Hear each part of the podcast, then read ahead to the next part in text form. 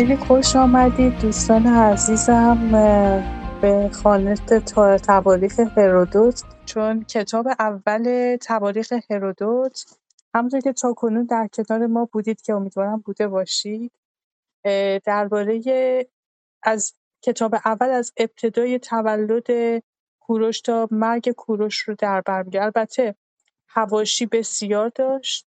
درباره کرزوس درباره ملاقات کرزوس و سولون درباره صحبت‌هایی بین کرزوس و کوروش درباره آداب و سنن ایرانیان درباره آداب و سنن بابلیان و اینکه کوروش به بابل وارد شد درباره اینها صحبت کرد.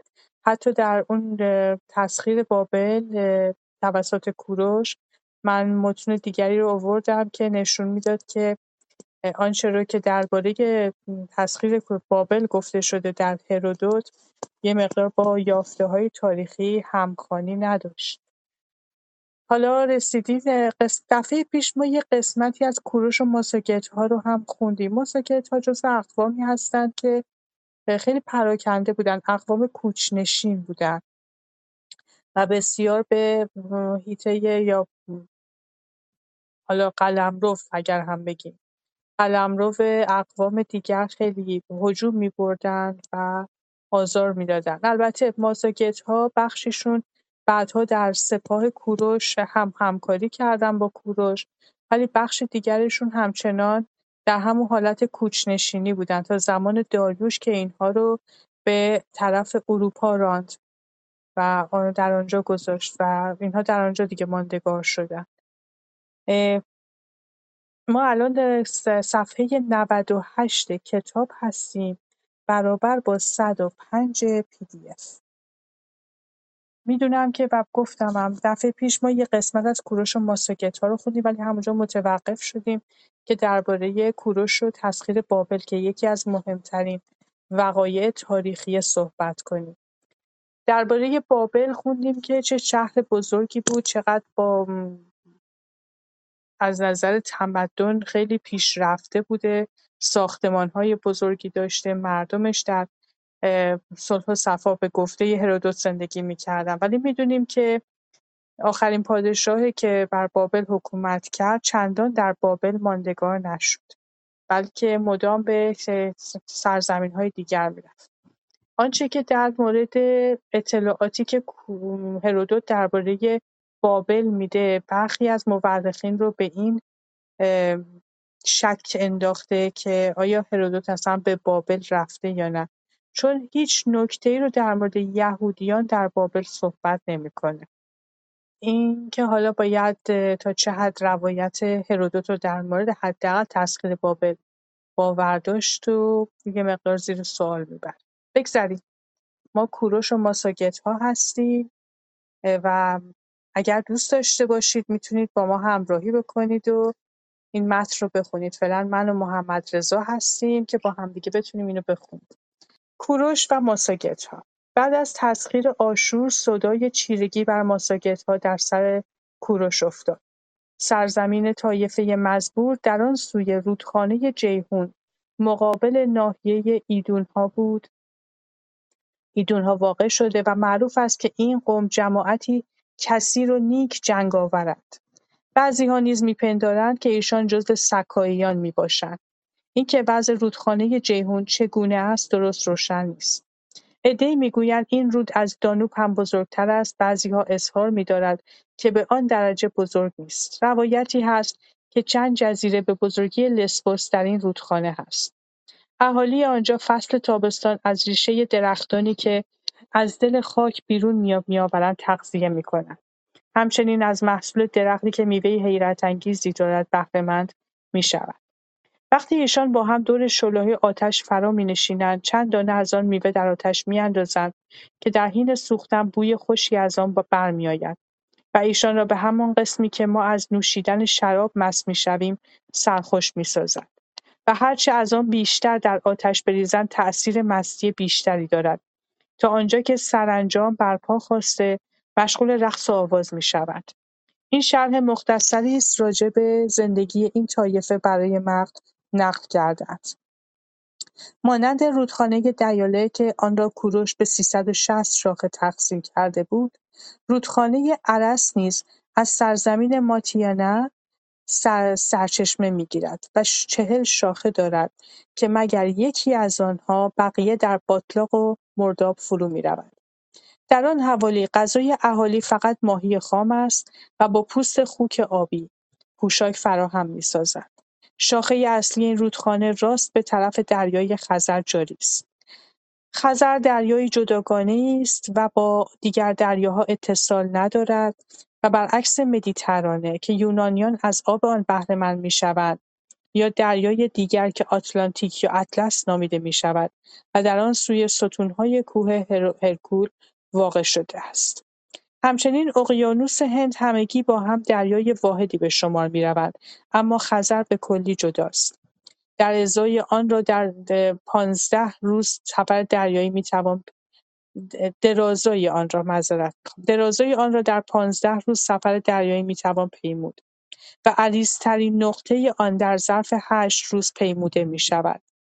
در طرف غربی این دریا کوههای قفقاز واقع است که بلندترین و درازترین رشته‌ها است و مسکن طوایف متعددی است و بیشتر سکنه آن حدود وحشی و جنگل‌نشین هستند و می‌گویند درختانی در این جنگل‌هاست که سکنه برگ آن را خرد کرده میخیسانند و از آن رنگی به دست میآید که با آن بر لباسهای خود نقوش و صورتهایی می‌کشند و رنگ به قدری ثابت است که تا خود جنس باقی است دوام می‌کند.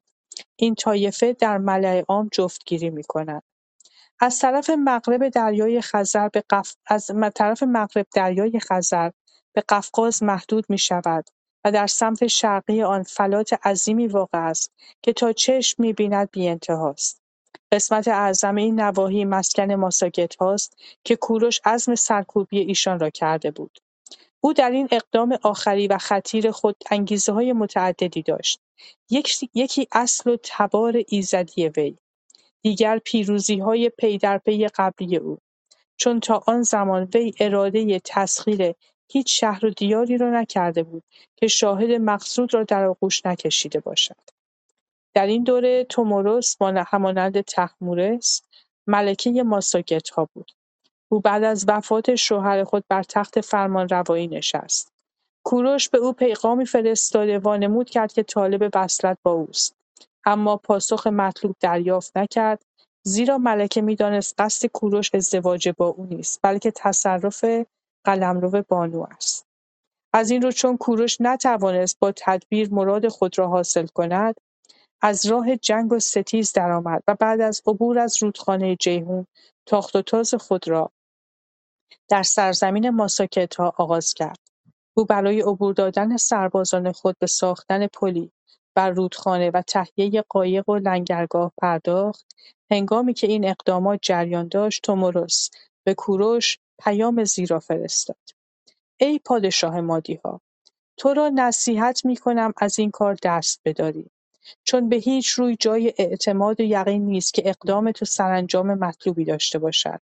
به فرمان روایی بر قوم و ملت خیش خرسند باش و سلطنت مرا نیز بر طایفه خودم روا دار. افسوس که حرفم را نخواهی شنود. چون به آنچه کمتر از همه چیز به همه چیز توجه داری زندگی در صلح و صفاست. پس از من بشنو. اگر عزم خود را در زورآزمایی با ماساگت‌ها جذب ای از اقدام طاقت فرسای پلسازی چشم بپوش. لشکر من تا مسافت سه روزه از حد رودخانه نشینی خواهند کرد. سپس تو پیشروی خود را آغاز کن یا اگر ترجیح می‌دهی خودت نیز به همین اندازه نشینی کن. ما حاضریم در این در سوی رودخانه با تو روبرو شویم. جغرافیای دریای خزر رو خیلی دقیق‌تر از اینکه آدم تصور بکنه که خودش رفته داره به ما میده. اینکه در کجا قرار داره یک آب بست دریاچه بسته است. به دریاهای دیگه ارتباط نداره جنگل قرار داره چه رودخانه‌هایی بهش وصل میشه حالا یا کسانی که سر راهش بودن و اطلاعات رو بهش دادن آدم‌های دقیقی بودن و یا اینکه نمی‌دونم چه اتفاقی افتاده ولی می‌دونم به هر حال یادم دفعه پیش صحبت می‌کردیم که این اطلاعاتی که درباره دریای خزر داده شده مگر اینکه فقط با.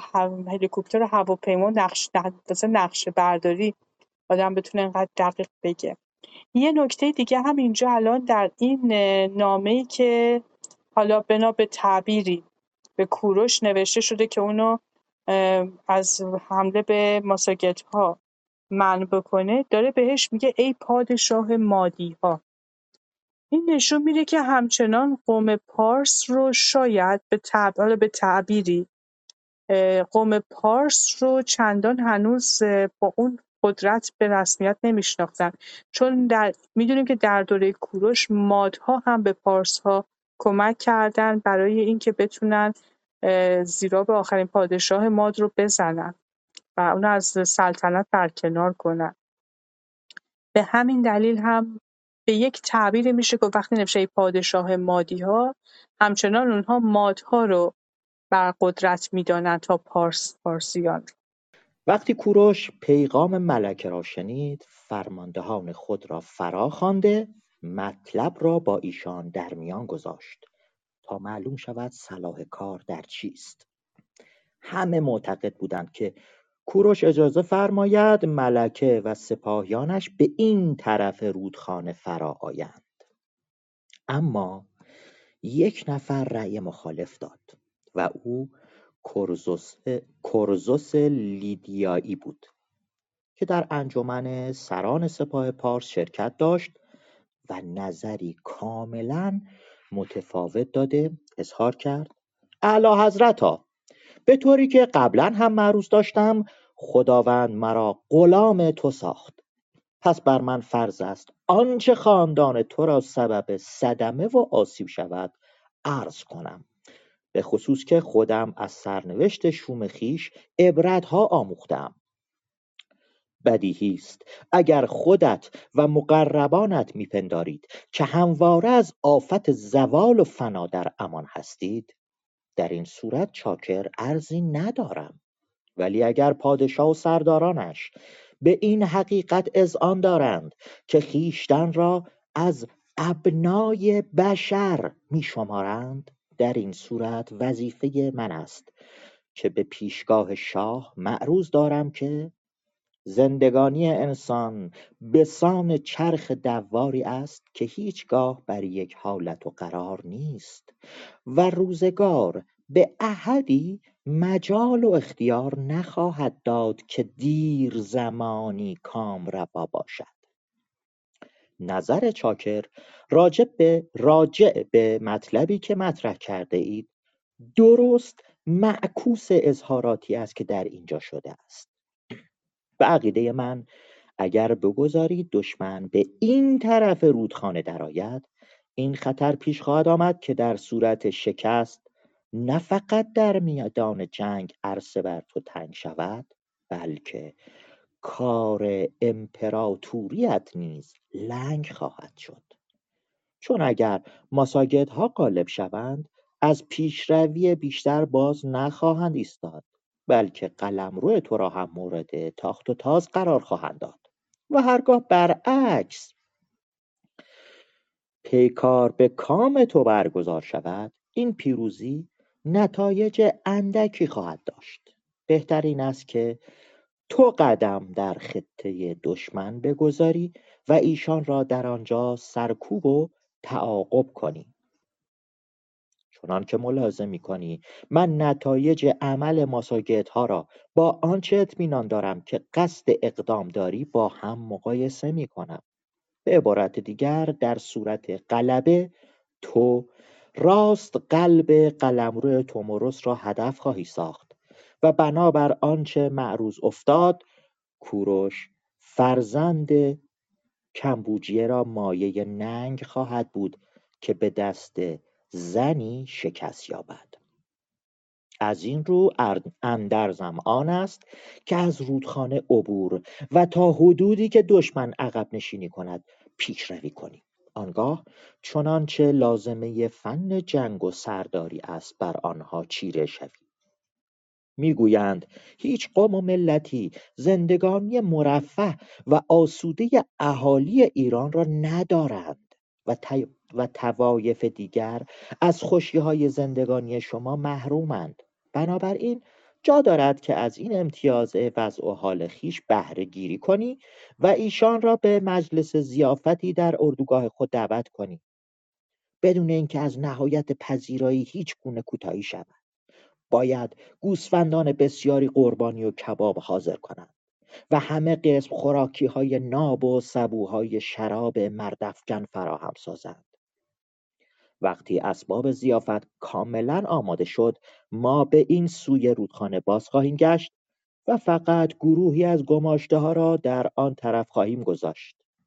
اگر من به کلی در اشتباه نماشم همین که چشم دشمن به این همه خوراکی و نعمت بیفتد با ولع فراوان بر خانه تعام خواهند ریخت در همان حین و حال تکلیف ماست که با یورش بیباکانه کار ایشان را بسازیم.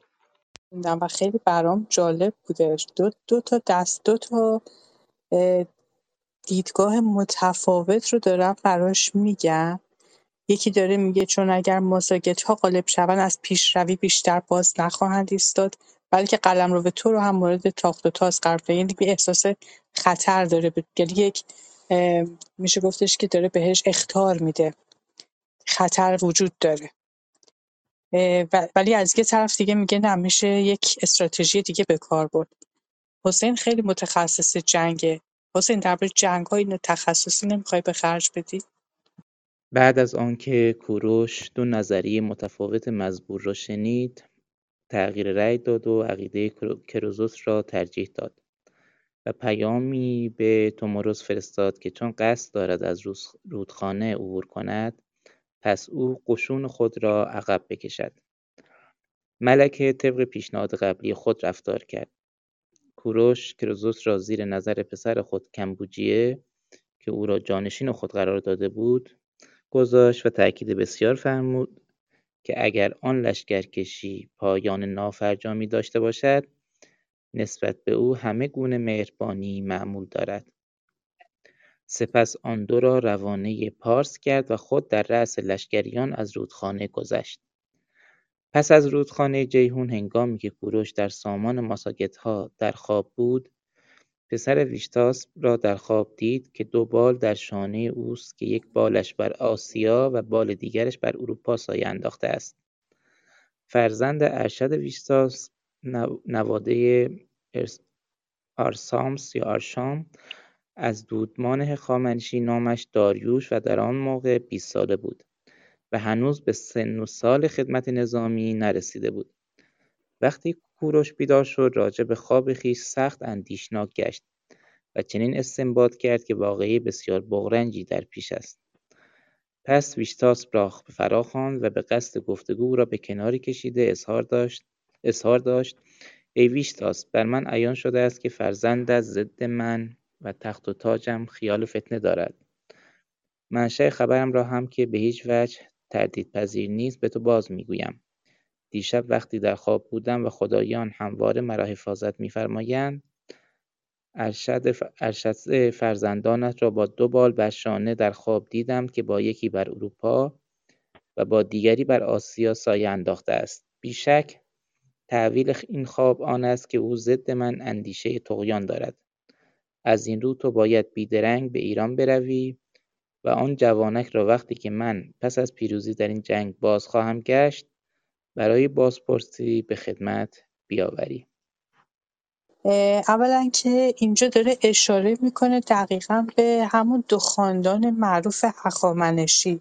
چون آنگونه که ما می‌دانیم و در کتیبه هخامنشی هم آمده سلسله هخامنشی اصولا از دو شاخه تشکیل می شده اولین نفر از این سلسله همون هخامنشه که سلسله هخامنشی هم به اسم اونه. هخامنشیان در واقع یکی از قبایل حالا خود هخامنشیان یکی از اقوام پارس بودند بعد از هخامنش ما چیشپیش رو داریم که اینها هر کدومشون میشه گفتش که مثلا در یک قسمتی یعنی پارس احتمالا زیر نظرشون بوده.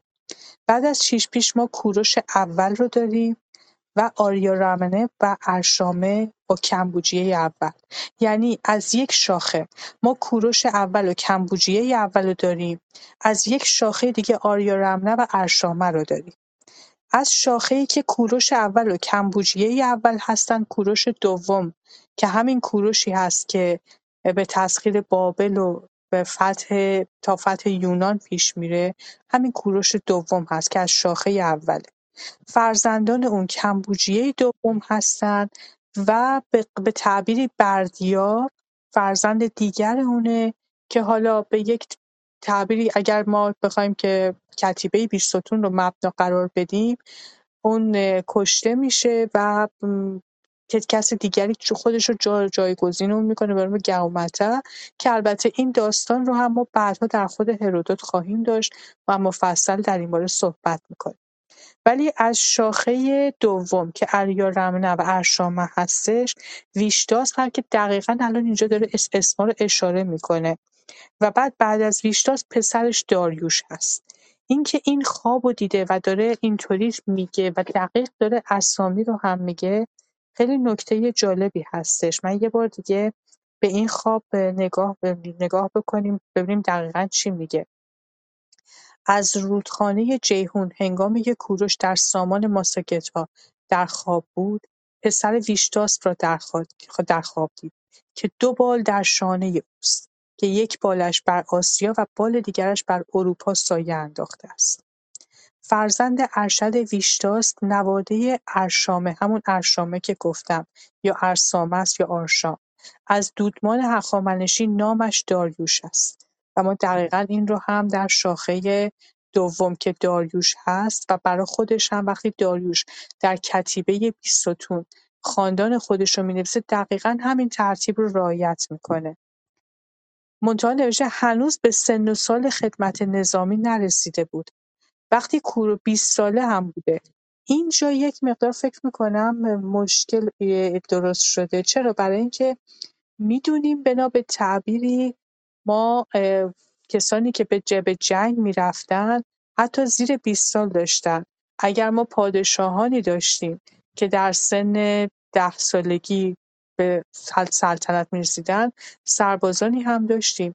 ما حتی مثلا در جنگ زریران یادگار زریران وقتی می‌خونیم می‌بینیم بستور برادر زریر با اینکه خیلی خردساله ولی به جنگ میره و شروع می‌کنه به جنگیدن و انتقام خون برادرش ضریر رو می‌گیره. اینکه اینجا اشاره می‌کنه نامش داریوش و 20 ساله یه مقدار خود من حداقل در مورد سن و سال داریوش در آن زمان شک دارم. بگذریم. و بعد میگه وقتی کوروش بیدار شد از خوابش خیلی ناراحت شد و بعد برداشت به ویشتاس گفت. حالا این وسط ویشتاس و دا کوروش به نوعی میشه گفت پسرمو دخت پسرمو هستن با هم دیگه دوتایی. اگه بخوایم این شاخه‌ها رو دقیق باور بکنیم و هست این شاخه‌ها رو در کتاب‌های که درباره هخامنشیان نوشته هست. پس فیشتاس رو فراخواند و به قصد گفتگو او را به کناری کشید و گفت بر من عیان شده که فرزند فرزندت ضد من و تخت و تاجم خیال فتنه دارد. داستان بر سر اینه که می‌دونیم که این اتفاق در دوره کمبوجیه میفته و در اواخر دوره کمبوجیه این اتفاق میفته ولی از ویشتاس می‌خواد که بعد از اینکه از جنگ برمیگرده حتما پسرش رو ویشتاس بفرسته داریوش رو تا ببینه که داستان چیه و بلکه یه سر گوشمالی بده که جایگاه پسر خودش رو بدونه و مطمئن باشه ضمن اینکه در تواریخ دیگر درباره خاندان هخامنشی می نویسن کوروش وقتی که بابل رو گرفت کمبوجیه رو به عنوان ولیعهد خودش تعیین کرد و به فرماندهی بابل برگزید. بابل به دلیل اهمیت هم ثقل‌جیشی و منطقه‌ای هم به دلیل اهمیت خود بابلیان که در آن زمان وزنه خیلی بزرگی بودند در سیاست جهان آن زمان. وقتی که ولیعهد رو به عنوان فرماندار اونجا می‌گذاره دقیقا داره تایید می‌کنه که بعد از من هر اتفاقی بیفته کمبوجیه جایگزین من میشه. عرض بکنم دو نکته رو در مورد اتفاقات جنگی توی اون دوره زمانی بگم. ساختارهای نظامی و تکنیک های جنگی که تو دوره گذشته استفاده می‌شد به هم پیوستگی خاصی داشت با دوره های قبل خودش و استراتژی های مختلفی رو داشت که حالا اخلاق جنگی هم متفاوت بود. برای همین اصلا ما نمی‌تونیم بعضی از کارهایی که تو جنگای اون زمان اتفاق میافتاد رو حتی با بعد از سال تولد مسیح یا مثلا 400 500 سال بعد خودش مقایسه بکنیم در مورد سنم که من شنیدم با اینکه 20 سالش بوده و داره صحبت می‌کنه سن قدرت نمایی افراد بوده توی اون دوره زمانی. ما می‌دونیم که به خاطر مسائل مربوط به بهداشت و سلامت زندگی و تغذیه تو اثار کنونی سن مردم خیلی بیشتر از گذشته هستش و مردم بیشتر عمر می‌کنن. با توجه به همچین شرایطی یه جوان 20 تا حالا 28 ساله 25 ساله 20 ساله تو اوج قدرت جوانی خودش هستش. و واقعا می‌تونه طلایه‌دار یه سپاه بزرگ باشه. تو اون دوره های زمانی حتی دوره های بعد خودش تا 500 سال 700 سال بعد از خودش ما می‌بینیم خیلی از آدم هایی که جنگجوهای بسیار بزرگی بودن اتفاقا تو همین رنج سنی هستن خیلی از آدم ها تفاوتی نمی‌کنه. مثلا ما خیلی بدترش تیمور رو داریم که تو سنین پایین طلایه‌دار سپاه میشه. یا کارکترهای دیگه حتی اسکندر که تو سنین جوانی بوده. می‌خوام عرض بکنم اینکه توی این دوره سنی واقعا چیز عجیبی نیست. یعنی اینطور نیست که شاید اشتباه روایت شده. هرچند کوروش راجب به سوء قصد داریوش تردیدی نداشت ولی معنی واقعی خوابش آن نبود که وی میپنداشت بلکه خواب خواب الهامی آسمانی و حاکی از این خطر بود که او به زودی همانجا در خواهد گذشت. و روزی تخت و تاجش نصیب کوروش خواهد گشت. ویشتاس چون داستان خواب را شنید اظهار داشت سرو را به حق خداوند سوگند سرور. سرورا سرورا ببخشید. سرورا به حق خداوند سوگند که هیچ ایرانی زنده بر ضد تو قیام نخواهد کرد. و اگر کسی چنین اندیشه کند کاش مرده باد. چگونه این کار امکان وقوع دارد؟ تو اهالی ایران را که در قید بندگی بودند آزاد ساختی. ایشان را از ذلت فرمان برداری به عزت فرمان روایی ترقی دادی. با وجود این اگر در خواب دیده باشی که فرزند من ضد تو خیال خیانت دارد من او را تقدیم پیشگاهت خواهم کرد تا آنچه فرمان همایونی باشد درباره او اجرا شود. بعد از بیان این پاسخ وی از رودخانه عبور و به طرف ایران مراجعت کرد تا طبق فرمان کوروش ناظر رفتار فرزند خیش باشد. کوروش مسافت یک روز راه از کناری رودخانه پیشروی کرد و تصمیم داشت مطابق پیشنهاد کروزوس اقدام کند. پس نفرات تا بین لشکر خود را نفرات تابین لشکر خود را همانجا باقی گذاشت و خود با سربازانش به طرف رودخانه برگشت. ای از جنگاوران ماسکت در حدود یک سوم ایشان. بر سر این دسته از پارسیان که جدا افتاده بودند ریخته با وجود مقاومت سختی که کردند همه آنها را به خاک هلاک انداختند. بعد از آن پیروزی چشم ایشان به سفره تعام جانانه افتاد. پس بیدرنگ بر سر سفره نشسته. با اشتیاق فراوان شروع به خوردن کردند و آنقدر خوردند و نوشیدند که مست و بیهوش در همانجا افتادند. سپس پارسیان را موقع اغتنام فرصت فرا رسید. لذا بر سر آنان ریخته بسیاری را مقتول و عده بیشتری را که سپارگاپیس فرزند توموروس سردار سپاه ملکه نیز جزو ایشان بود اسیر کردند. در گذشت کوروش همین که سپارگاپیس فرزند ملکه به هوش آمد و خود را اسیر دید از کوروش استدعا کرد قل و زنجیر او را بردارند. کوروش این تقاضا را اجابت فرمود. وقتی دستان جوانک آزاد شد از شدت ننگ و آر خود را درجا کشت. ملکه وقتی شنید کوروش شرایط پیشنهادی او را نپذیرفته است با همه اسباب و قدرتی که فراهم داشت رو به میدان جنگ گذاشت. نبردی که در آن روز واقع شد به نظر من از جهات شدت و خشونت در میان سایر اقوام سابقه نداشته است و طبق شرحی که شنیدم سرانجام زد و خورد طرفین به فاصله تیررس کشید و دو دسته آن و دو دسته آنقدر به سوی یکدیگر تیر انداختند که دیردانها خالی شد. سپس دو لشکر با هم گلاویز شدند و نیزه و خنجر به کار افتاد و هیچ طرفی قصد هزیمت نکرد. عاقبت ماساکتا غلبه کردند و قسمت عمده لشکریان پارس در, نب... در میدان نبرد هلاک شدند و خود کوروش کشته شد.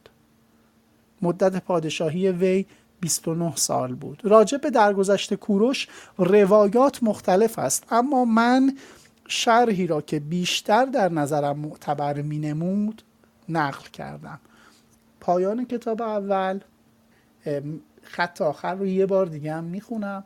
راجع به درگذشت کوروش روایات مختلف است. اما نویسنده این کتاب شرحی رو که بیشتر تو نظر خودش معتبر بوده نقل کرده. پروفسور شهبازی در انتهای همین کتاب در انتهای همین کتاب اول نوشتن.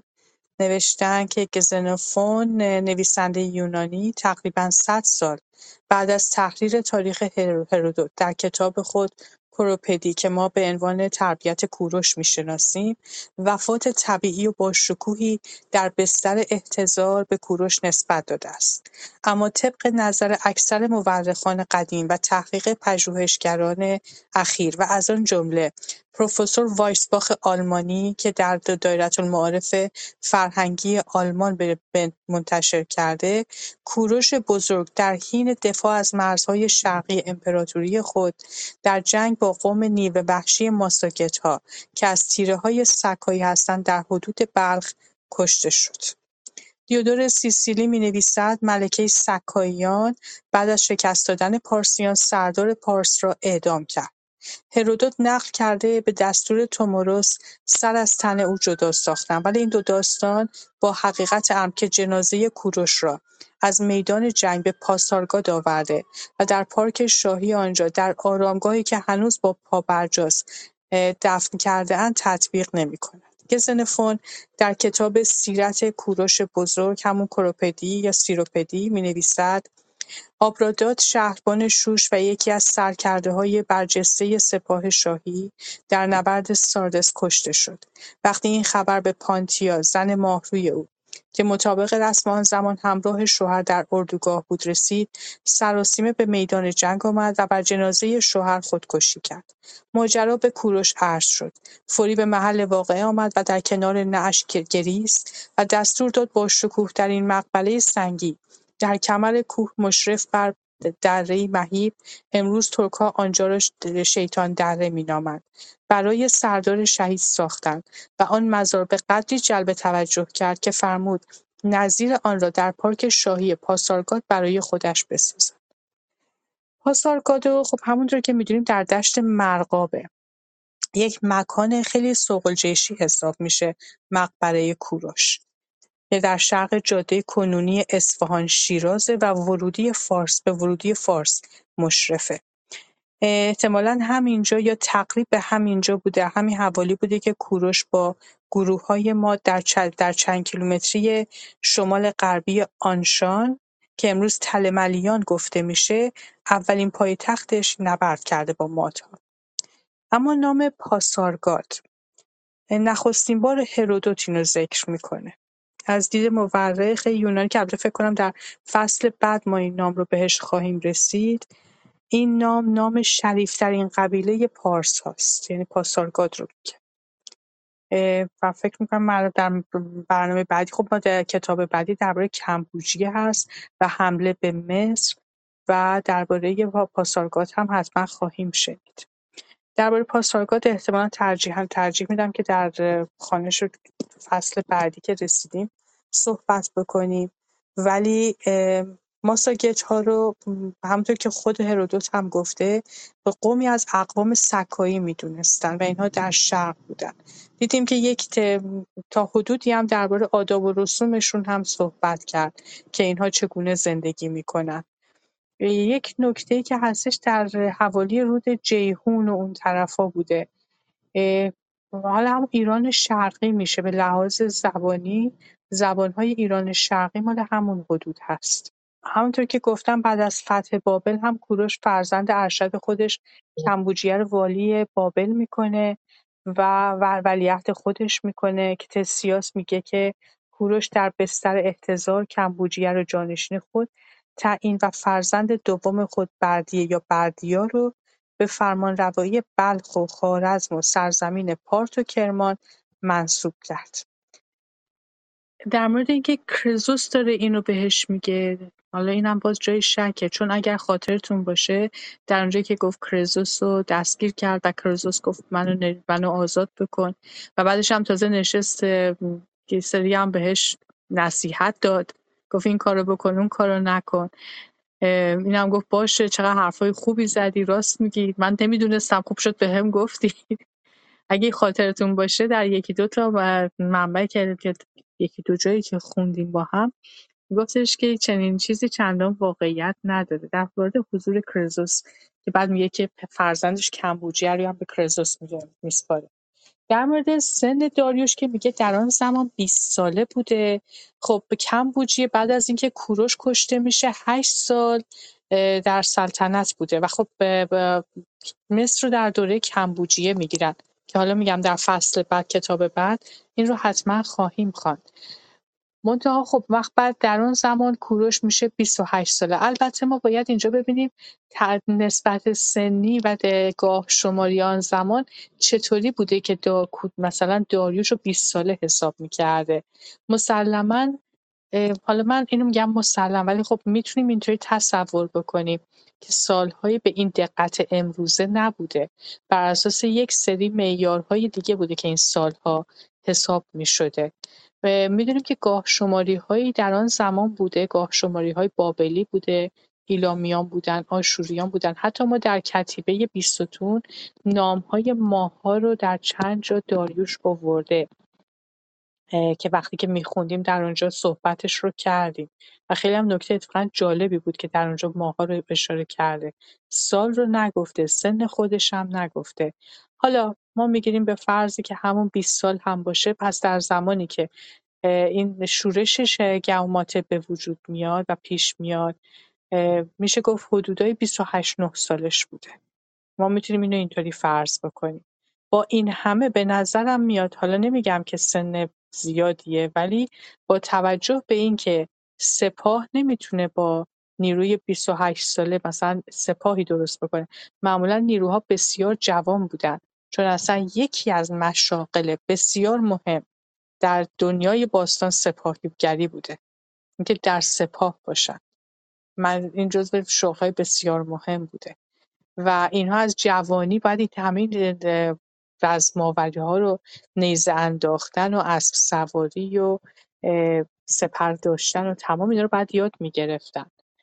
به نظرم میاد که حالا اگر بخوایم با سالهای امروزی اگر حساب بکنیم به احتمالی باید حداقل حد- حداقل من میگم 18 سال باشه. حالا ما دو سال بهش تخفیف دادیم. حالا فقط فکر می‌کنم با یک احتساب خیلی سرانگشتی شاید بشه اینطوری گفت. اینم حالا تعبیر است.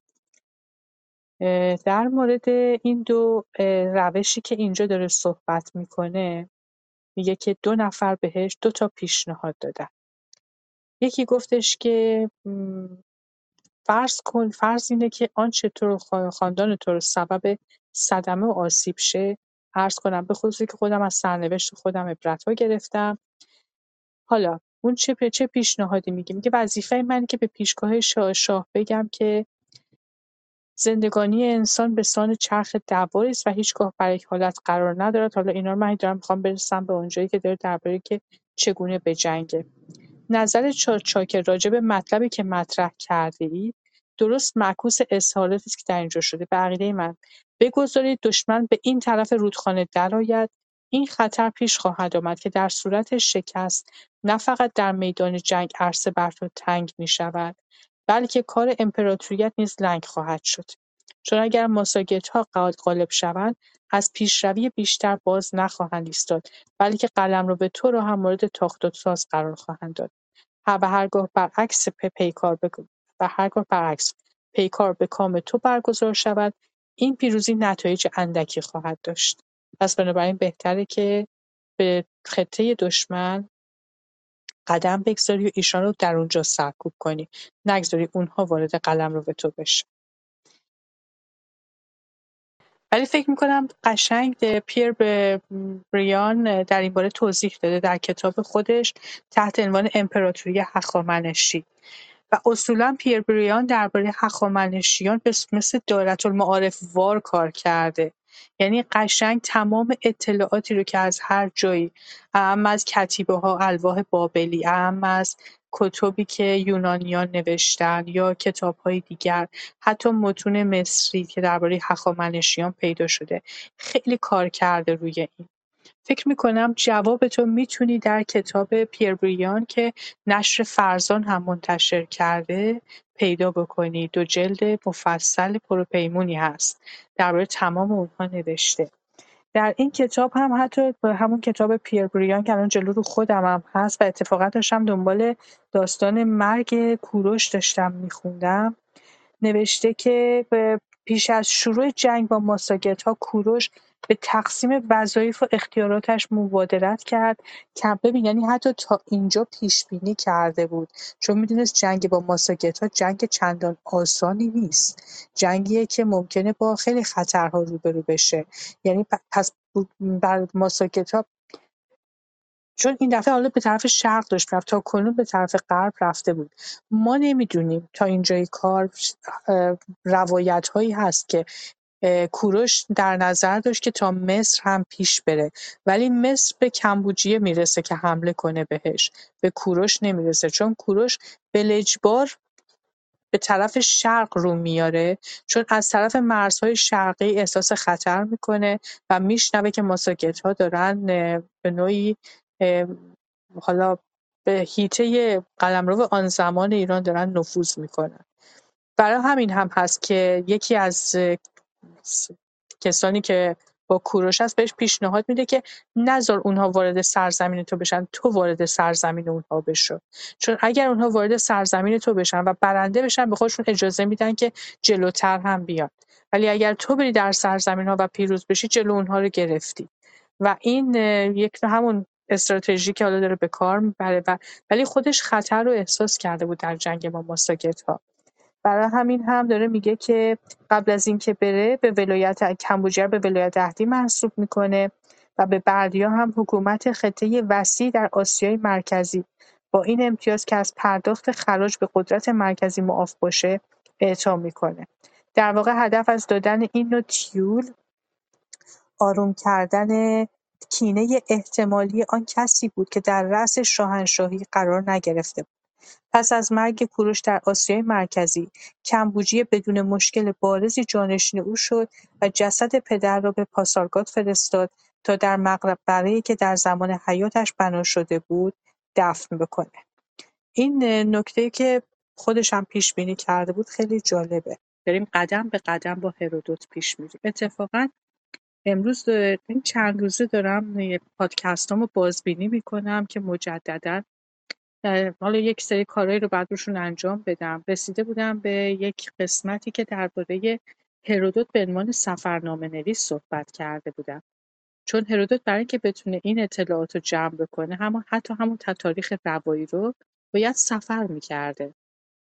و معمولا هرودوت میشه گفتش که کتاب تواریخ هرودوت تواریخش یک سفرنامه است. منطقه به منطقه رفته و از افرادی که در آن منطقه بودن هرچه رو شنیده جمع کرده روایت هایی رو که به هم باز هم تکراری صحبتام روایت هایی رو که به نظرش می آمده منطقی تره در که اینجا آورده. در ابتدای اولین جلسه هرودوت هم گفتیم. هرودوت شاید خودش اصلا به فکر این نبوده که اینها تاریخ حساب میشه. بلکه اینها رو برای خواندن در جمع در میدانی که مردم جمع می می نوشته به زیباترین شکلی. شکل ادبی اون براش خیلی مهم بوده. چون درست در دوره هستش که ادبیات خانی بر سکوهای بلند در روم و در یونان ببخشید در یونان خیلی رواج داشته و ما نامه نویسان، خطیبان و کسان بسیاری رو داریم در آن دوره که این کارو می‌کنن. بنابراین خیلی باید نویسنده قهاری باشی مثل هرودوت که بتونی متن‌های قشنگ درست بکنی از تا تاریخ و اون رو در جمع بخونی. این رو هم در نظر داشته باشید. وقتی قراره برای جمعی خونده بشه اون جمع کدوم جمعه؟ مخاطب خیلی مهمه. نه اینکه همه مخاطبان مثل اتاقی که ما الان توش هستیم واسه ای ساعت بنشینن و گوش بدن که هرودوت چی گفته. نه. برای جمع یونانیانی می‌خونه که چندانی از ایرانیان دل خوشی ندارن. برای همین هم در جای جای هم خودش هم یونانی هست. ممکنه که یک سبقه یونانی هم بهش بده یعنی موضع‌گیری هایی بکنه که چندان به مذاق ما که ایرانی هستیم امروزه خوش نیاد و یا با تاریخ واقعی نخونه. اون قسمتاش رو پیدا می‌کنیم و می‌بینیم که واقعا تا چه حد با واقعیت تونسته بسازه چقدر خیلی سبقه یونانیش رو که خودش هم بوده بهش اضافه کرده و رنگ و لعاب یونانی بهش داده. ما می‌خوایم که خودمون رو از لابلای کتاب‌ها بشناسیم. این مهمترین نکته هست. نکته هست در مورد حالا که دیگه مرگ کوروش رو هم تا به مرگ کوروش ما رفتیم درباره میراث ماندگار کوروشه. ما می‌دونیم که کوروش یکی از شخصیت‌های برجسته در جهان به شمار میاد نه در جهان باستان حتی در جهان امروزی فرمانروایان و شاهان و فاتحان بسیاری در تاریخ بودند که اون رو الگوی خودشون قرار دادن. رفتار انسانی اون با دشمنان شکست خوردگان بخشندگی ژرفنگری مدارای او با مردمان. او همیشه رفتار احترام‌آمیزی با مردمان داشته با فرهنگ‌ها و دین‌های دیگه.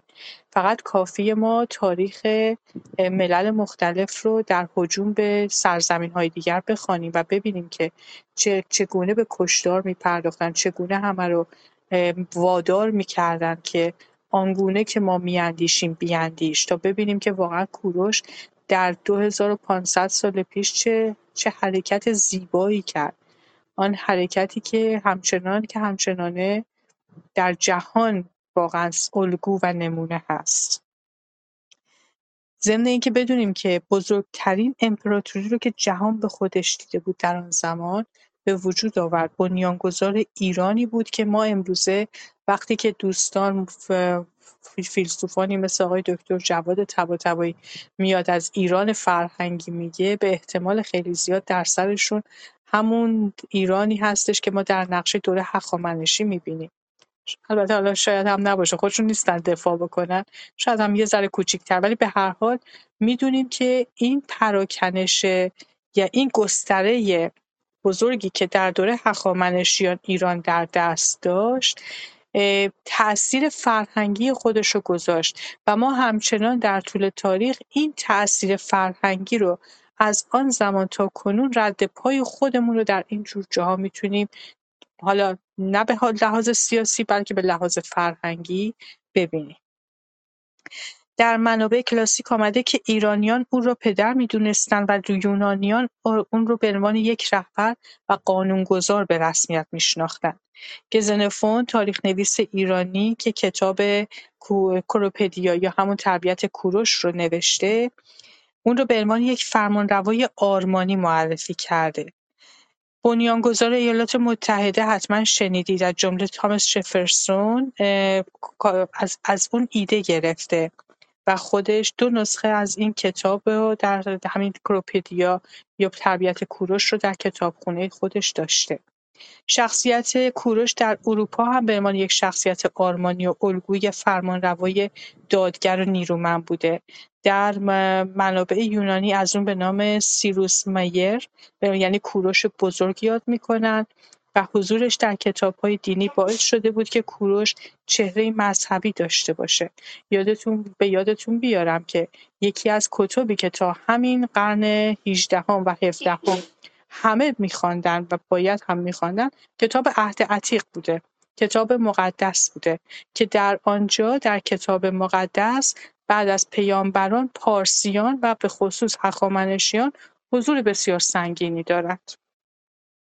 و در کتاب عهد عتیق اصلا از او با عنوان مسیح یا نجات دهنده نام برده شده.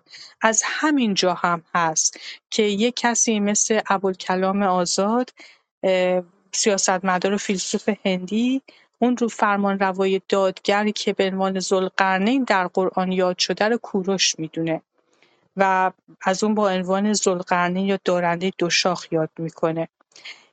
یکی دیگه یکی از دلایل اون برای نظریه رویای دانیال در کتاب عهد عتیق و داستان قوچ دو شاخ در اروپا گاه کوروش رو با نماد یک قوچ دو شاخ نشان می‌دادند. چهره و نقش کوروش به عنوان یکی از چهار فرمانروای بزرگ جهان باستان و فرمانروای گوشه جهان در کنده‌کاری‌ها، پیکرسازی‌ها و نقاشی‌های اروپایی نقش بسته و همیشه مورد احترام اروپاییان بوده.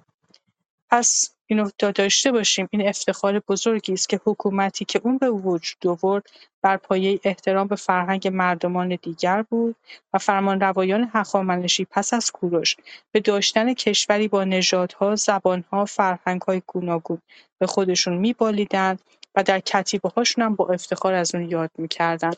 همچنان که همچنانه این سنت به ما به ارث رسیده ما هم حتی در همین سرزمین گربهسان خودمان به تمام اقوام به تمام هایی که دارن به زبانهای دیگر صحبت می‌کنن احترام می‌گذاریم. از آنها هم خواهان احترام متقابل هستیم. خیلی فکر کنم بیانیه پایانی خیلی سفت و سخت بود. به هر حال خواستم یادآوری بکنم. با مرگ کوروش این رو هم یادآوری داشته باشیم.